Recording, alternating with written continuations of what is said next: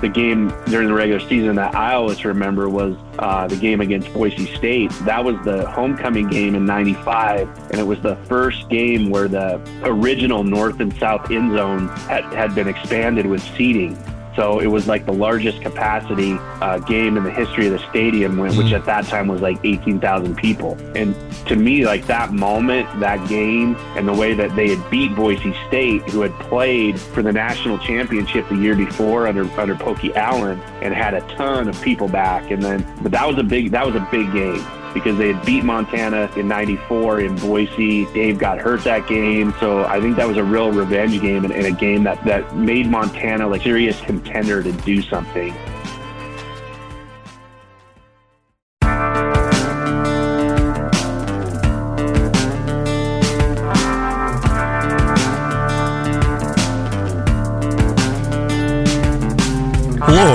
Grizz Greats, the silver anniversary of the 1995 national champions. I am Colter Nuanez from 1029 ESPN Missoula as well as SkylineSportsMT.com, bringing you Grizz Greats, our second iteration of the Grizz Greats podcast series, proudly presented by Blackfoot Communications and First Security Bank. Grizz Greats chronicles the 25th anniversary of Montana's run to the 1995 national championship, the first Division I AA football title in the history of the school. And this Grizz Greats will be joined by John Casper. John is the Senior Associate Commissioner for Championships at the Big Sky Conference and someone that's worked at the league office since 2004. He is a native of Great Falls, Montana, grew up and went to high school with Dave Dickinson, the legendary quarterback for the 1995 Grizz team. And then John was in college during Montana's run to the 1995 National Championship, working at both the Montana Kaimin and the student radio station at the University of Montana, and then working at the Missoulian before then taking over as the Missoulian's beat writer for the University of Montana football program shortly after his graduation from UM. John is a multiple time award winner as a sports writer and a guy that really appreciates the history of the University of Montana as well as the Big Sky Conference as a whole.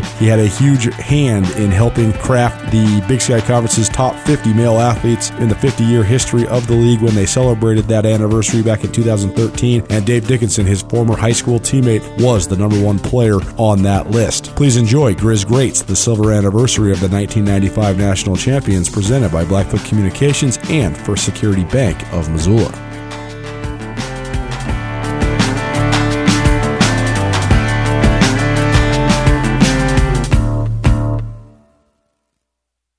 Hello and welcome to another episode of Grizz Greats, the silver anniversary of the 1995 national champions. Ryan Tutel, Colter Nuan is happy to be along with you, and we are very happy to be joined in this episode by John Casper. He is the Senior Associate Commissioner of the Big Sky Conference. He is a graduate of the University of Montana and was a student during the uh, magical 1995 season. But all of this pales in comparison to his m- most amazing accomplishment in uh, in a well in his whole life, and that is catching the first high school touchdown from Ryan Leaf back in Great Falls, right? CMR, right? High school, and you caught for a touchdown from Ryan Leaf. Casper, you got that whole thing started, man. Yes, I did. A 40 yard post pattern against uh, Helena High. And then I caught one another one from him like uh, two weeks later. Now, were Yeah, you and CMR, were Ru- you the and Leaf tight? Are you guys boys, or how does that work? I wouldn't necessarily say that. um, It's been He a life uh, of he was- distancing.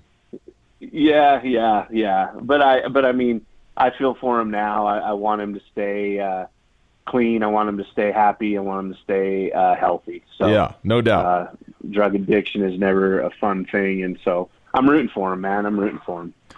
Uh, John, let's talk about uh, your your path and your view on this because from high school in the state of Montana to the University of Montana to journalism and being a sports journalist, and then into the administrative side, you've seen sports and especially the Big Sky Conference in particular from all these different angles and matriculating through the state of Montana and the University of Montana. Tell us about uh, you know Montana back in the day, both you know high school and Great Falls, and what your perception of Grizz football was, especially at that time. Because listen, before before the national championship and all that kind of stuff, I mean, it, Montana was you know some good and some pretty lean years, right? Yeah, correct. So I grew up in North Dakota, and I moved to Montana in February of 1989.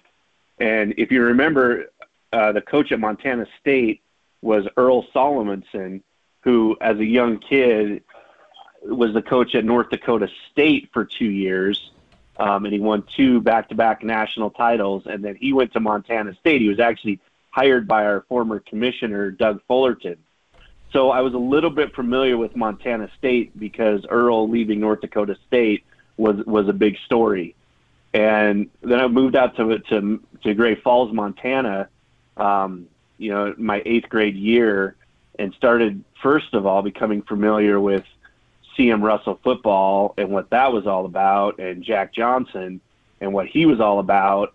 And um, that fall, I attended my first uh, Montana football game uh, when they played Jackson State in the first round of the 1989 playoffs. Had my first Mo Club burger uh, that weekend. And so I point to that as almost like a life changing experience because the burger can't not well, well both the both the burger and going to that Grizz uh, football game and right. seeing you know Tim Hauck, Grady Bennett, Mike Rankin. Those were like the three stars from that team, and that was the first you know Grizzly football team to advance to the national uh, you know, one double A at the time semifinals that year. So, um, kind of fell in love with Missoula that weekend.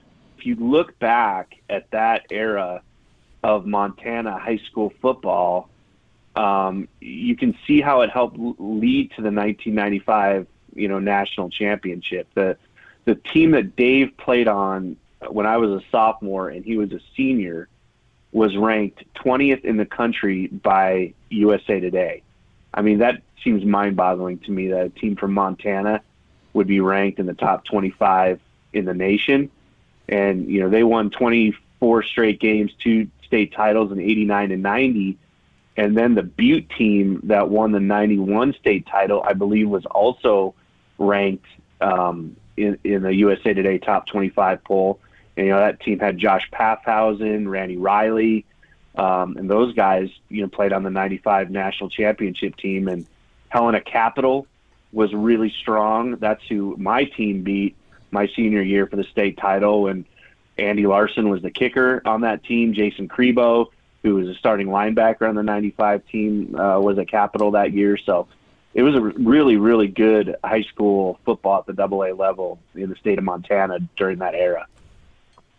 Talk about CMR specifically because uh, all the way through, even when I was in high school, CMR was an absolute juggernaut, and I, and I know that they've uh, coming back to the pack a little bit since Jack Johnson stepped away. But you know, the practices on Pride Field have been legendary forever, and, and just the toughness that Jack Johnson demanded out of his players, and the identity that CMR had that was so consistent for so long.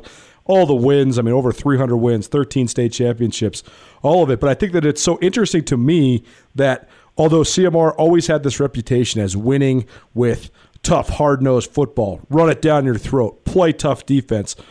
Some of the best linemen on both sides of the ball always came out of CMR. But the fact of the matter is, if you were the starting quarterback at CMR for a good 20, maybe even 25 year span, you're a Division One guy. Not only Dave Dickinson, Ryan Leaf, Brady Leaf, Justin Hartman, on down the line. Uh, you know, Jake Bleskin for Montana State more recently. Why was Coach Johnson so good well, at cultivating and developing quarterbacks? That, that's a great question. And, and you're going forward. I'll go back from Dave Dickinson and talk about guys like John Leister, who went to Michigan State yep. and who actually played in Major League Baseball for the Boston Red Sox, and uh, Art West, um, I believe, went to Cal.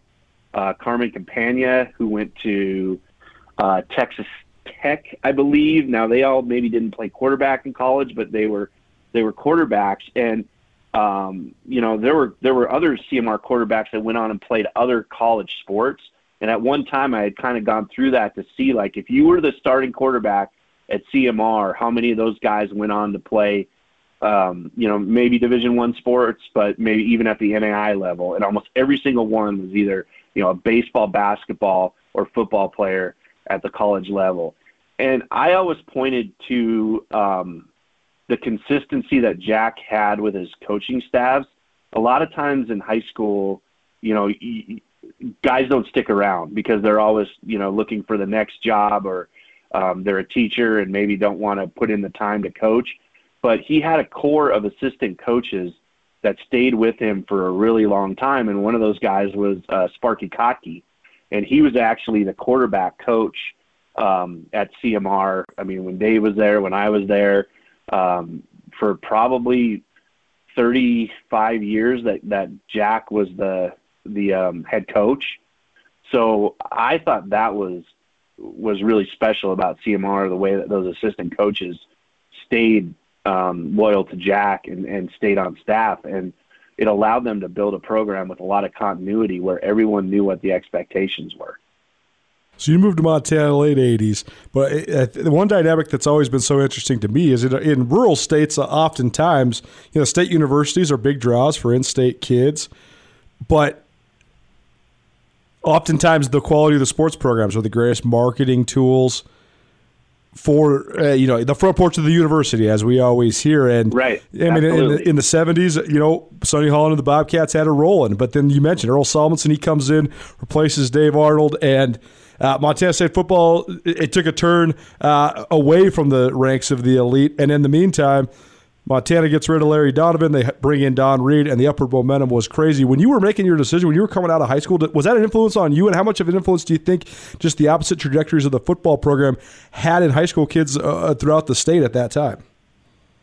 Uh, that's a that's a good fair question. You know, by the time that I left high school, Cliff Hysell was Montana State's coach, and I had a couple really good friends who went to Montana State to, to play for Cliff. One, Mike Hennenberg, who's now the who later transferred to North University of North Dakota, but he's now the athletic director at the Great Falls School, and another uh, Jeff Alexander was a linebacker. Uh, our punter kicker Eric Malone uh, kicked for the Bobcats. But to be honest, I wanted to go into journalism, so my choice was pretty easy to go to the University of Montana.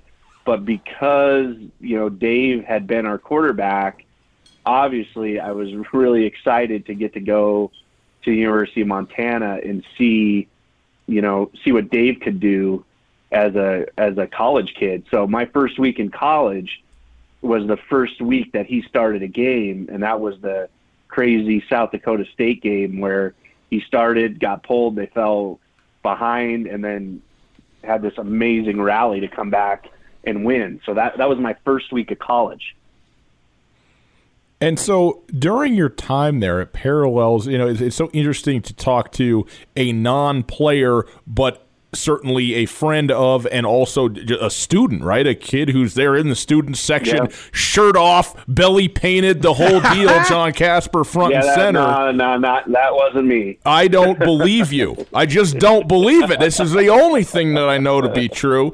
But you know, talk about that experience because again Washington Grizzlies Stadium is is pretty state of the art. You know, at this time, well, it's still state of the art as they've added to it, but you know, this this still you know kind of glistening new stadium, new feature, and it's building right. The fan base, the student base right. of of fandom. What was it like in those years? You know, in the in the early '90s, to be a student, to be attending games, and to see this thing building like that. Well, remember the time was different, man. There, it was 1993. We didn't have cell phones. Um, every freaking game was not on TV. Right. Uh, so, and, and when you're living on campus, yeah, it was a big deal to go uh, to those games on Saturday, and it was building. Um, at that time, the end zones were still grass. So the stadium only seated, you know, what, 14,000 people. And, you know, there was no video board in the stadium. There was just the scoreboard in the south end zone, um, and you know there was st- some questions about how good Montana football was going to be because in '89 they had, you know, made the semifinals, and then you know had a couple like six and five seasons, didn't make uh, the playoffs, and then they entered that '93 season. And they didn't know who was going to be their quarterback. Was it Dave or was it was it Bert? But you could see it build um, you know, from 93 to 95, when we start talking about that 95 season, the game during the regular season that I always remember was uh, the game against Boise State. That was the homecoming game in 95, and it was the first game where the original north and south end zones had had been expanded with seating. So it was like the largest capacity uh, game in the history of the stadium, which mm. at that time was like 18,000 people. And to me, like that moment, that game, and the way that they had beat Boise State, who had played for the national championship the year before under under Pokey Allen, and had a ton of people back, and then things kind of went sideways for that team, like in the off season leading up to the season, and it.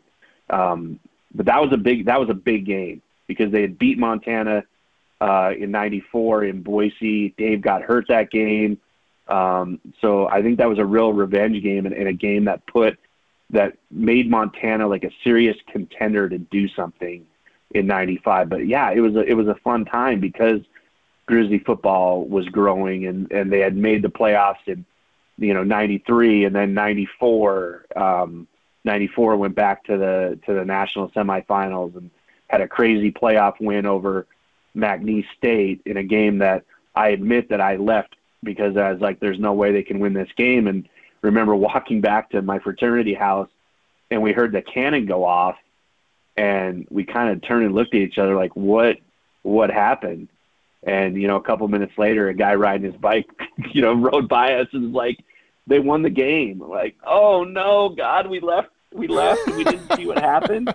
So, yeah. Connections are what bring us together, whether halfway around the world or in the office next door. Blackfoot Communications is proud to provide next generation network infrastructure that enables reliable, secure, and always on connections. From SD WAN and firewalls to business voice and fiber, our solutions connect you to your community. Visit blackfootbusiness.com or call 406 541 5000 to learn more. Blackfoot Connect to more. It's so uh, interesting to look at this through the lens of now because you know right now current head coach Bobby Hauck he always talks about how it's a big game if Montana's playing in the game. Everybody in the league considers Montana the, a rival. I know part of that is just Bobby Hauck's persona, his personality, but also part of it, it it reigns true. I mean, I think that there's a lot of teams, Eastern Washington, Idaho, Weber State, they all get up for the Montana game. And it's easy to think of Montana. And I know this last decade has not been as kind to the Grizzlies as the previous two were, but it's easy to think of Montana as this juggernaut, this Goliath, you know, the biggest and baddest stadium in, in all of FCS football and, and one of the most passionate and, and uh, fervent fan bases. But then it was more as if Montana was an upstart. They have this little quarterback running around everywhere, dicing people apart. But Dave's by no means a big guy and they had all these little small receivers and they're running all these crazy bubble screens and this awesome spread offense. What do you remember about that dynamic? The fact that Montana hadn't quite arrived yet; they were more this spark plug upstart team rather than this this nationally known uh, sort of Goliath that they then eventually became.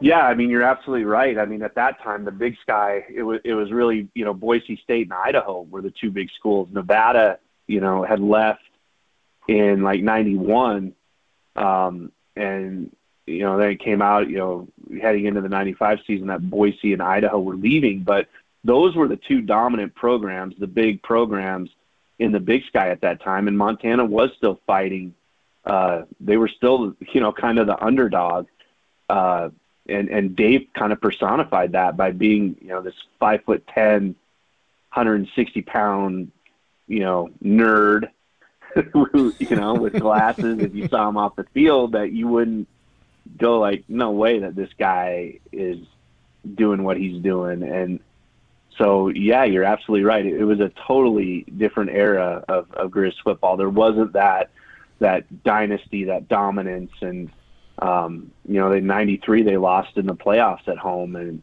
they wouldn't lose in the playoffs at home again until oh gosh, when when was it? 2013 um, against Coastal Carolina. 99. Well, 99. 99. That's right. They lost to Youngstown in the first round uh, of the playoffs, but yeah, it was a different it was a different era, and, and they weren't.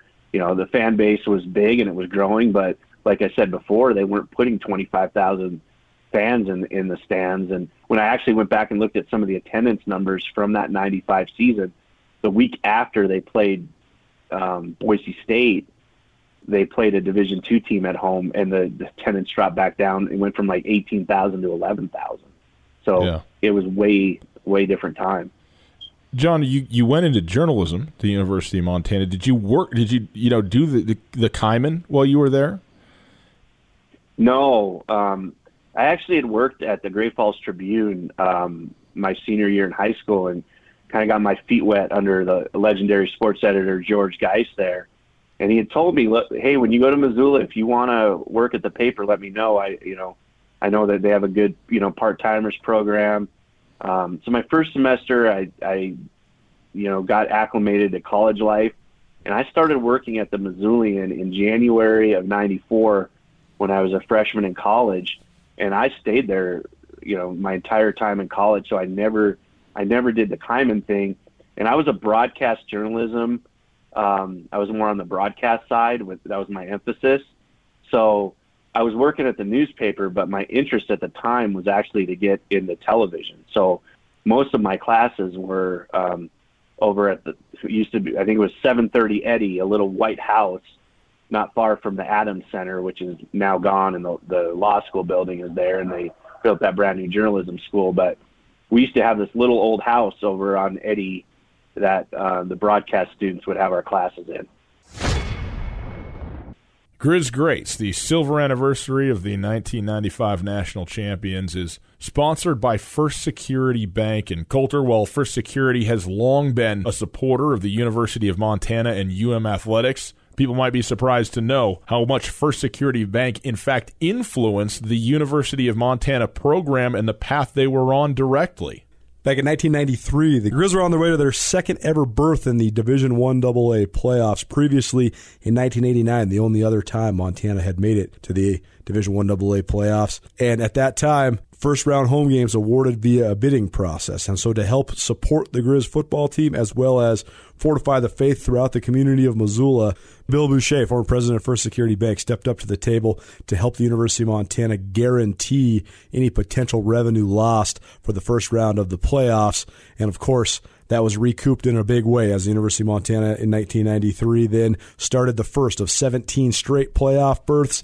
And in 1995, that local optimism was turned into national prominence as Montana made a run all the way to the 1995 national championship. First Security Bank is proud to sponsor Grizz Greats and this 25 part podcast series commemorating the silver anniversary of the 1995 national champions. For Security Bank a proud supporter of Grizz Athletics and the University of Montana.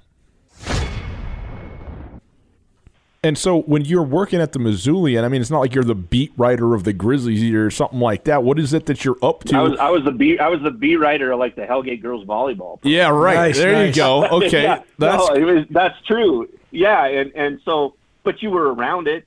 Um, you know, you were like being there on those Saturdays during the football season, and and you know it was Kim Briggeman at the time, and and Ryle Cummings and, and Bob Meseraull that were doing the majority of the of the Grizz football stuff. It was just cool to be around it. Like you said, I mean, you're in the room, right? Well, while these folks who are doing this, you know, full time professionally have been doing it for years, covering, and they're they're doing it covering this team of which you are, you know, friends and student, you know, uh, uh, associates, you know, cohorts with all the guys uh, in this team and everybody else at the school at that time. But you have like a window right in through the journalism side of this. What did it look like through that window? Well, it, it was it was fun to see how it was growing and, and how important it was in Missoula. And you know, I think at the Missoulian we always prided ourselves even at that time. And I learned a lot from Kim. Kim Briggeman is a great writer. He's still at the Missoulian, not um, you know doing sports, but he's a fantastic writer. And Ryle was a fantastic writer. Um, but just to see how important it was and how much how the resources that the Missoulian put in to covering Grizz football and how that continued to grow as they got better. You got to remember this is the there was no internet. Um, newspapers were still. I, I kind of consider myself to have worked in like the last great era of of newspapers, um, because newspapers were flying off the shelf at that time. Advertising was good. the newsroom was a fun place to be because there were lots of people. It was humming, the phone was ringing, and there was. It's not like anything like it like it is today. So yeah, that was really cool, and to see those pages, you know, as as they're put together and read the stories before they're even you know go into print. That those those were fun fun things, and you, you remember though the times you know when you know they would travel uh, with the team and, and like the kind of technology that we had back then to uh, send a story to back to the newspaper. I mean, email didn't exist. You had these little they called them trash eighty, um, what are the like Radio Shack computers. Yeah. That you basically word processors, and then you had to to plug in through you know plug in through a phone and dial into the phone and hope that the computer back at the Missoulian would like take the code and pass your story into the system and and all the it'd be like all right everybody kim's going to send a story now. Let's everyone start praying that it comes comes through. So it was it was way i'm not joking about that. And and you'd be the one because when i started doing the grizz football like in 97 it was still pretty much the same way.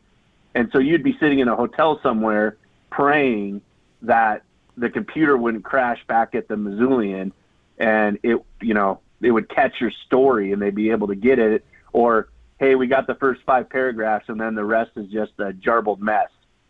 And so there was, the technology's come a long way since then. I feel so old talking about that kind of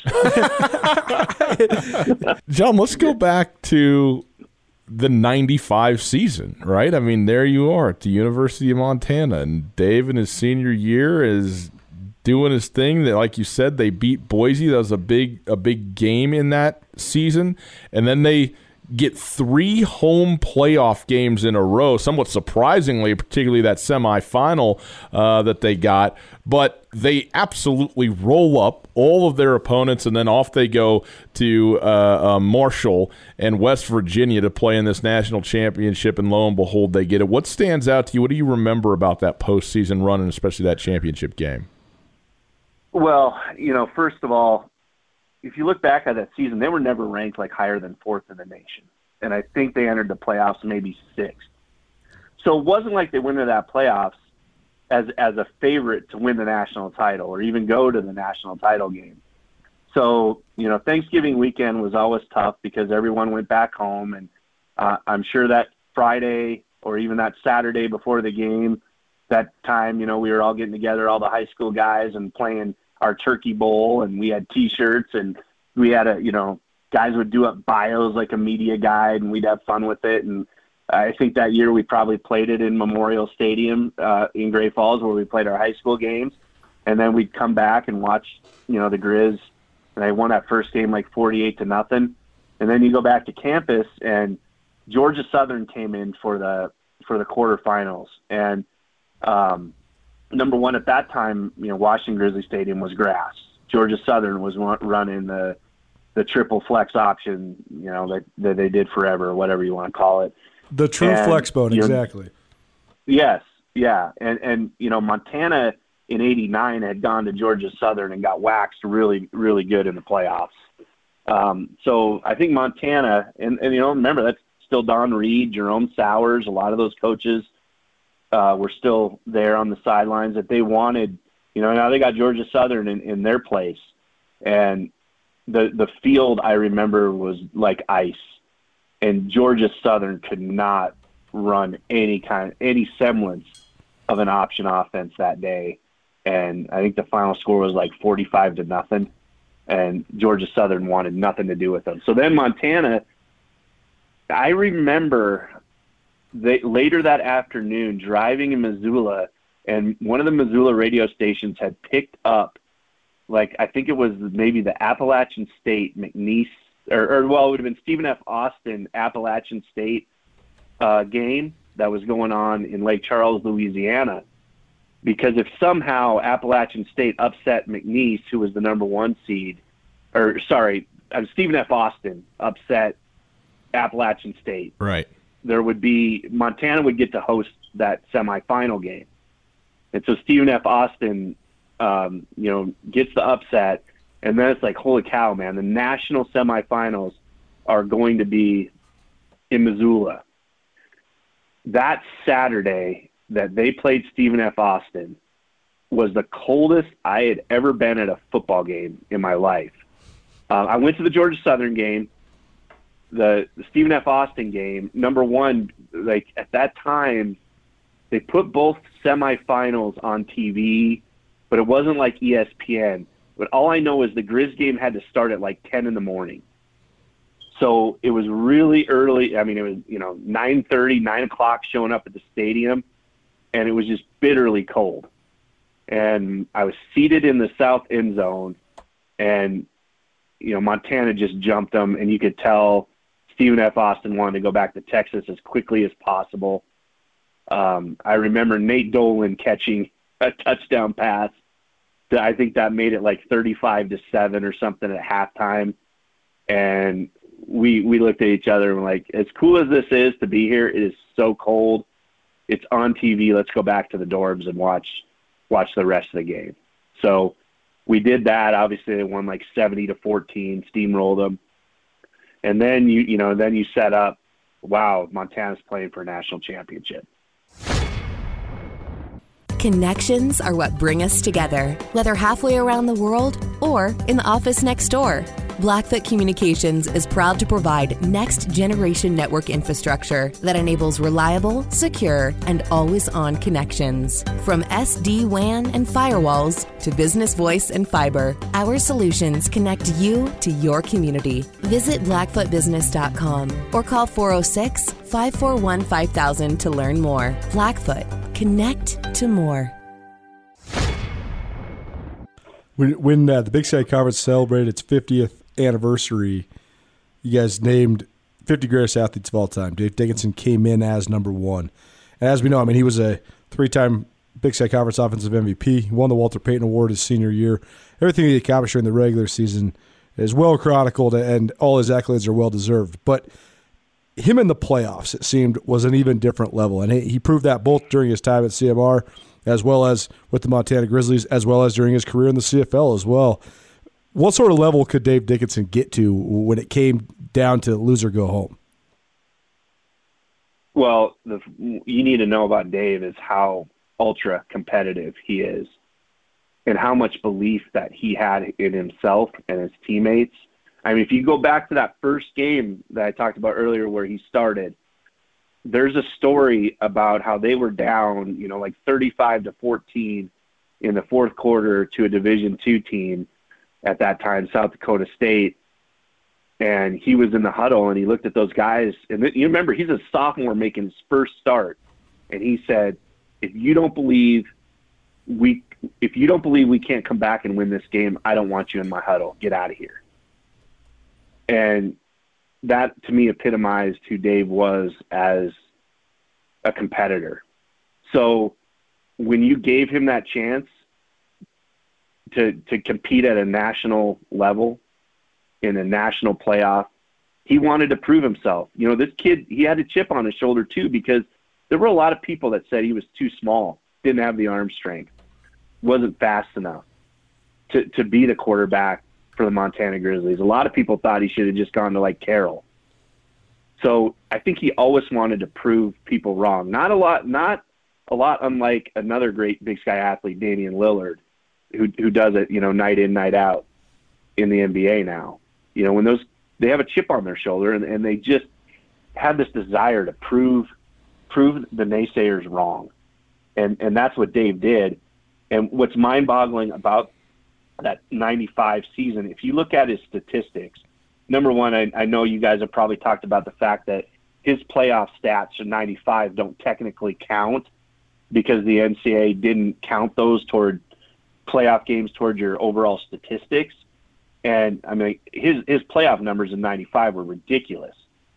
But the other thing, if you go back and look at the amount of times in the '95 season where Dave played the first half and two drives in the second half, and the game was so far out of uh, out of hand that they just took him out of the game. I mean, if that guy had played actual, you know, 14 games that year, start to finish, what his statistics could have been I mean, it, it's it's mind-boggling. Colter, in 1993, the Grizz football team was looking to host its first playoff game of the decade and just its second season of playoffs in school history.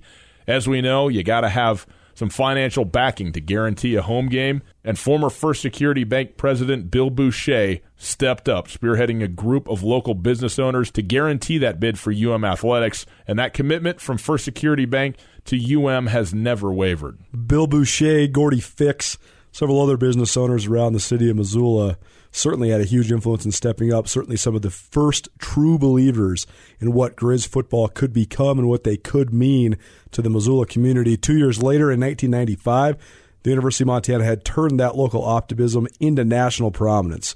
The Grizz won the Division One AA national championship, the first national title in the history of the university. And 25 years later, First Security Bank is still proud to sponsor the Grizzlies.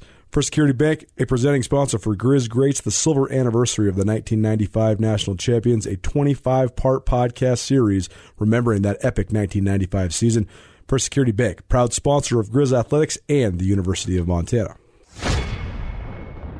The, the trinity of this 95 team is sort of Dave Dickenson, Don Read, Andy Larson for making the, the kick that will resonate forever in, in Grizz football history.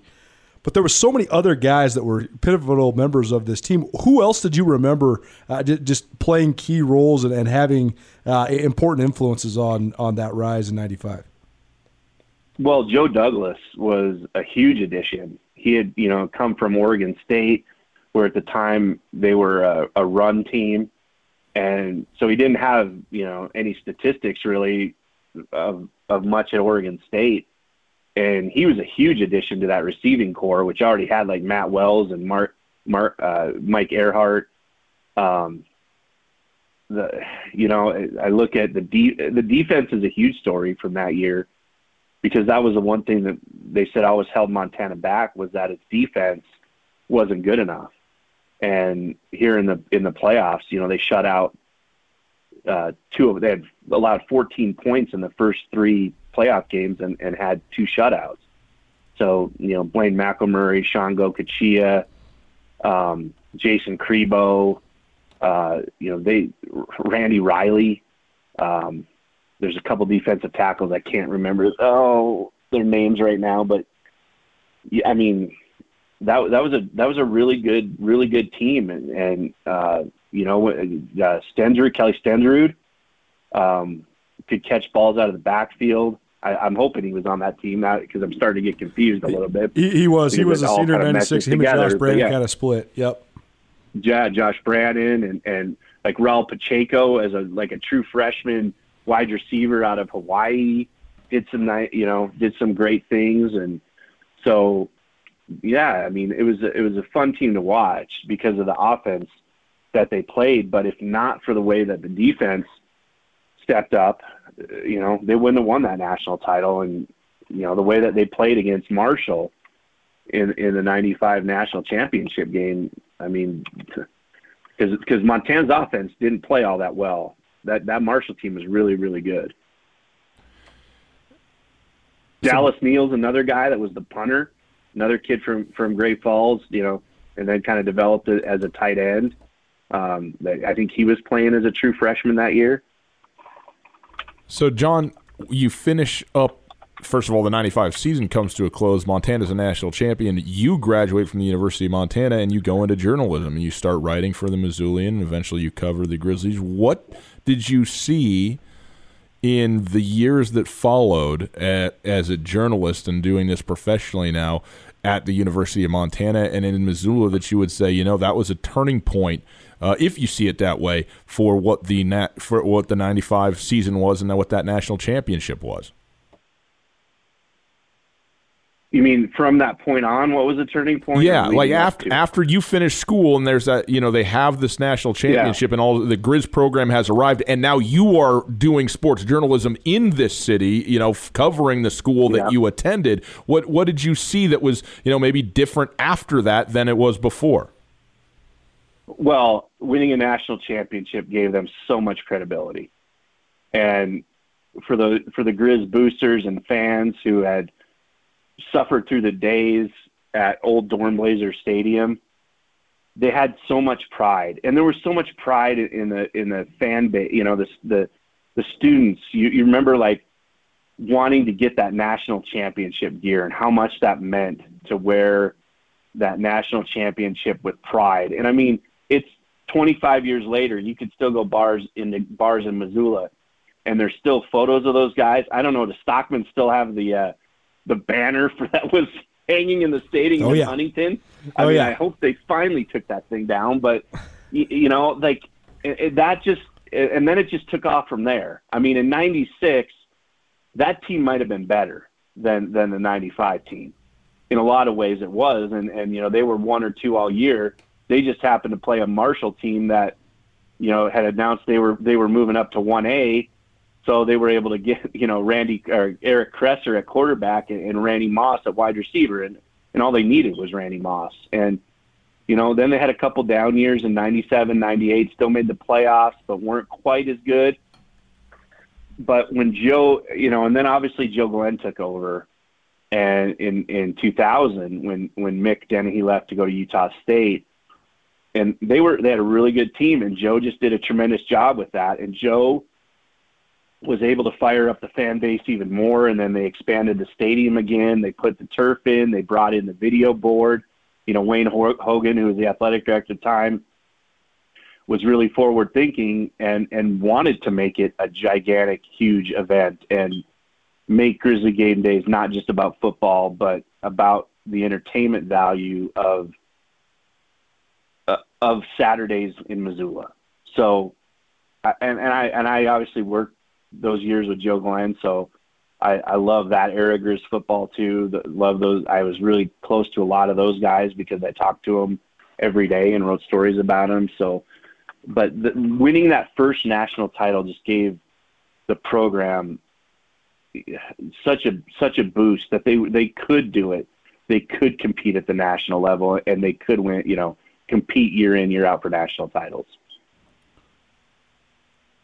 You've been with the Big Sky Conference now since 2004, John, and it's been it, the the evolution of the league and the reinvention of the league several times over during the modern era has been uh, fascinating in itself. I mean, in 1993, Boise State and Nevada both leave the league. 1996, Idaho leaves the league, and Portland State, Sac State join the league. And we've had multiple expansions and additions and subtractions since then but I, I, know that when the FCS playoffs first came about, Division One AA playoffs back in 1978, it seemed that the, the, national champions were the national championships were owned by either the dynasties like Eastern Kentucky and Georgia Southern, or the teams that got red hot, like Boise State did in 1980, or Idaho State 1981, or, or Montana State 1984.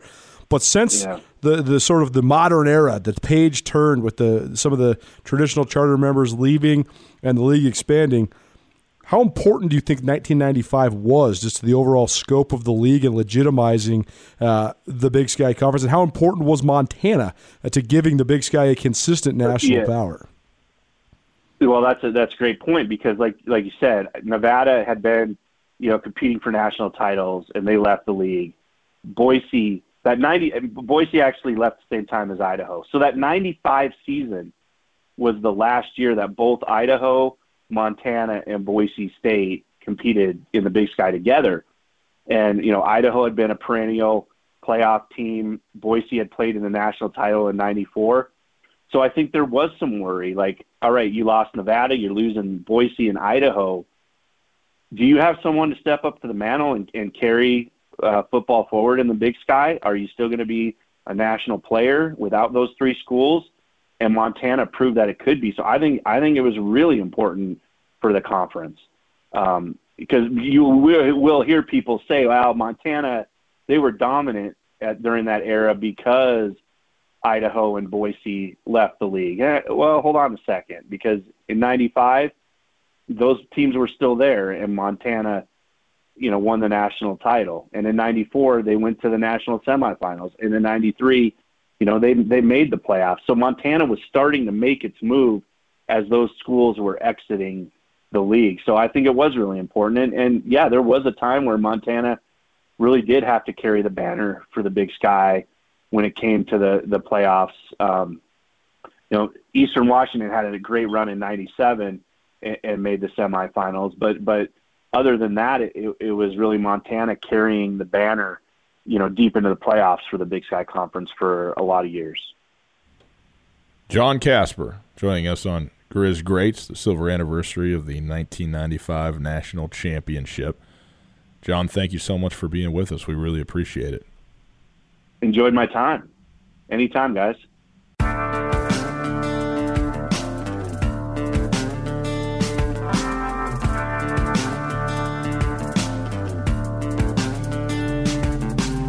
Grizz Greats, the silver anniversary of the 1995 National Champions podcast series, commemorates Montana's epic run to its first national crown. Now, you have a chance to own a piece of history by purchasing a custom piece of art specifically commissioned to accompanying this epic archiving of history. The one of a kind painting features Hall of Fame quarterback Dave Dickenson, legendary Grizz head coach Don Read, and Andy Larson, the Helena native who drilled the game winning kick to lift Montana to a 22 20 victory over Marshall on December 16, 1995. Secure this limited edition work of art while supplies last to ensure no Grizz fan ever forgets that historic moment. To purchase number 195 championship, a one of a kind painting by former Grizz wide receiver Ryan Bagley, visit rbagley3.com or check out grizzgreats.com and click on the link, or you can visit the ESPN Missoula Facebook page for more information. From full size canvases that are professionally framed to prints, hooded sweatshirts, and t shirts, don't miss your chance to get this one of a kind painting by a Montana artist for the great people of Montana. Visit rbagley3.com or grizzgreats.com to make your purchase today.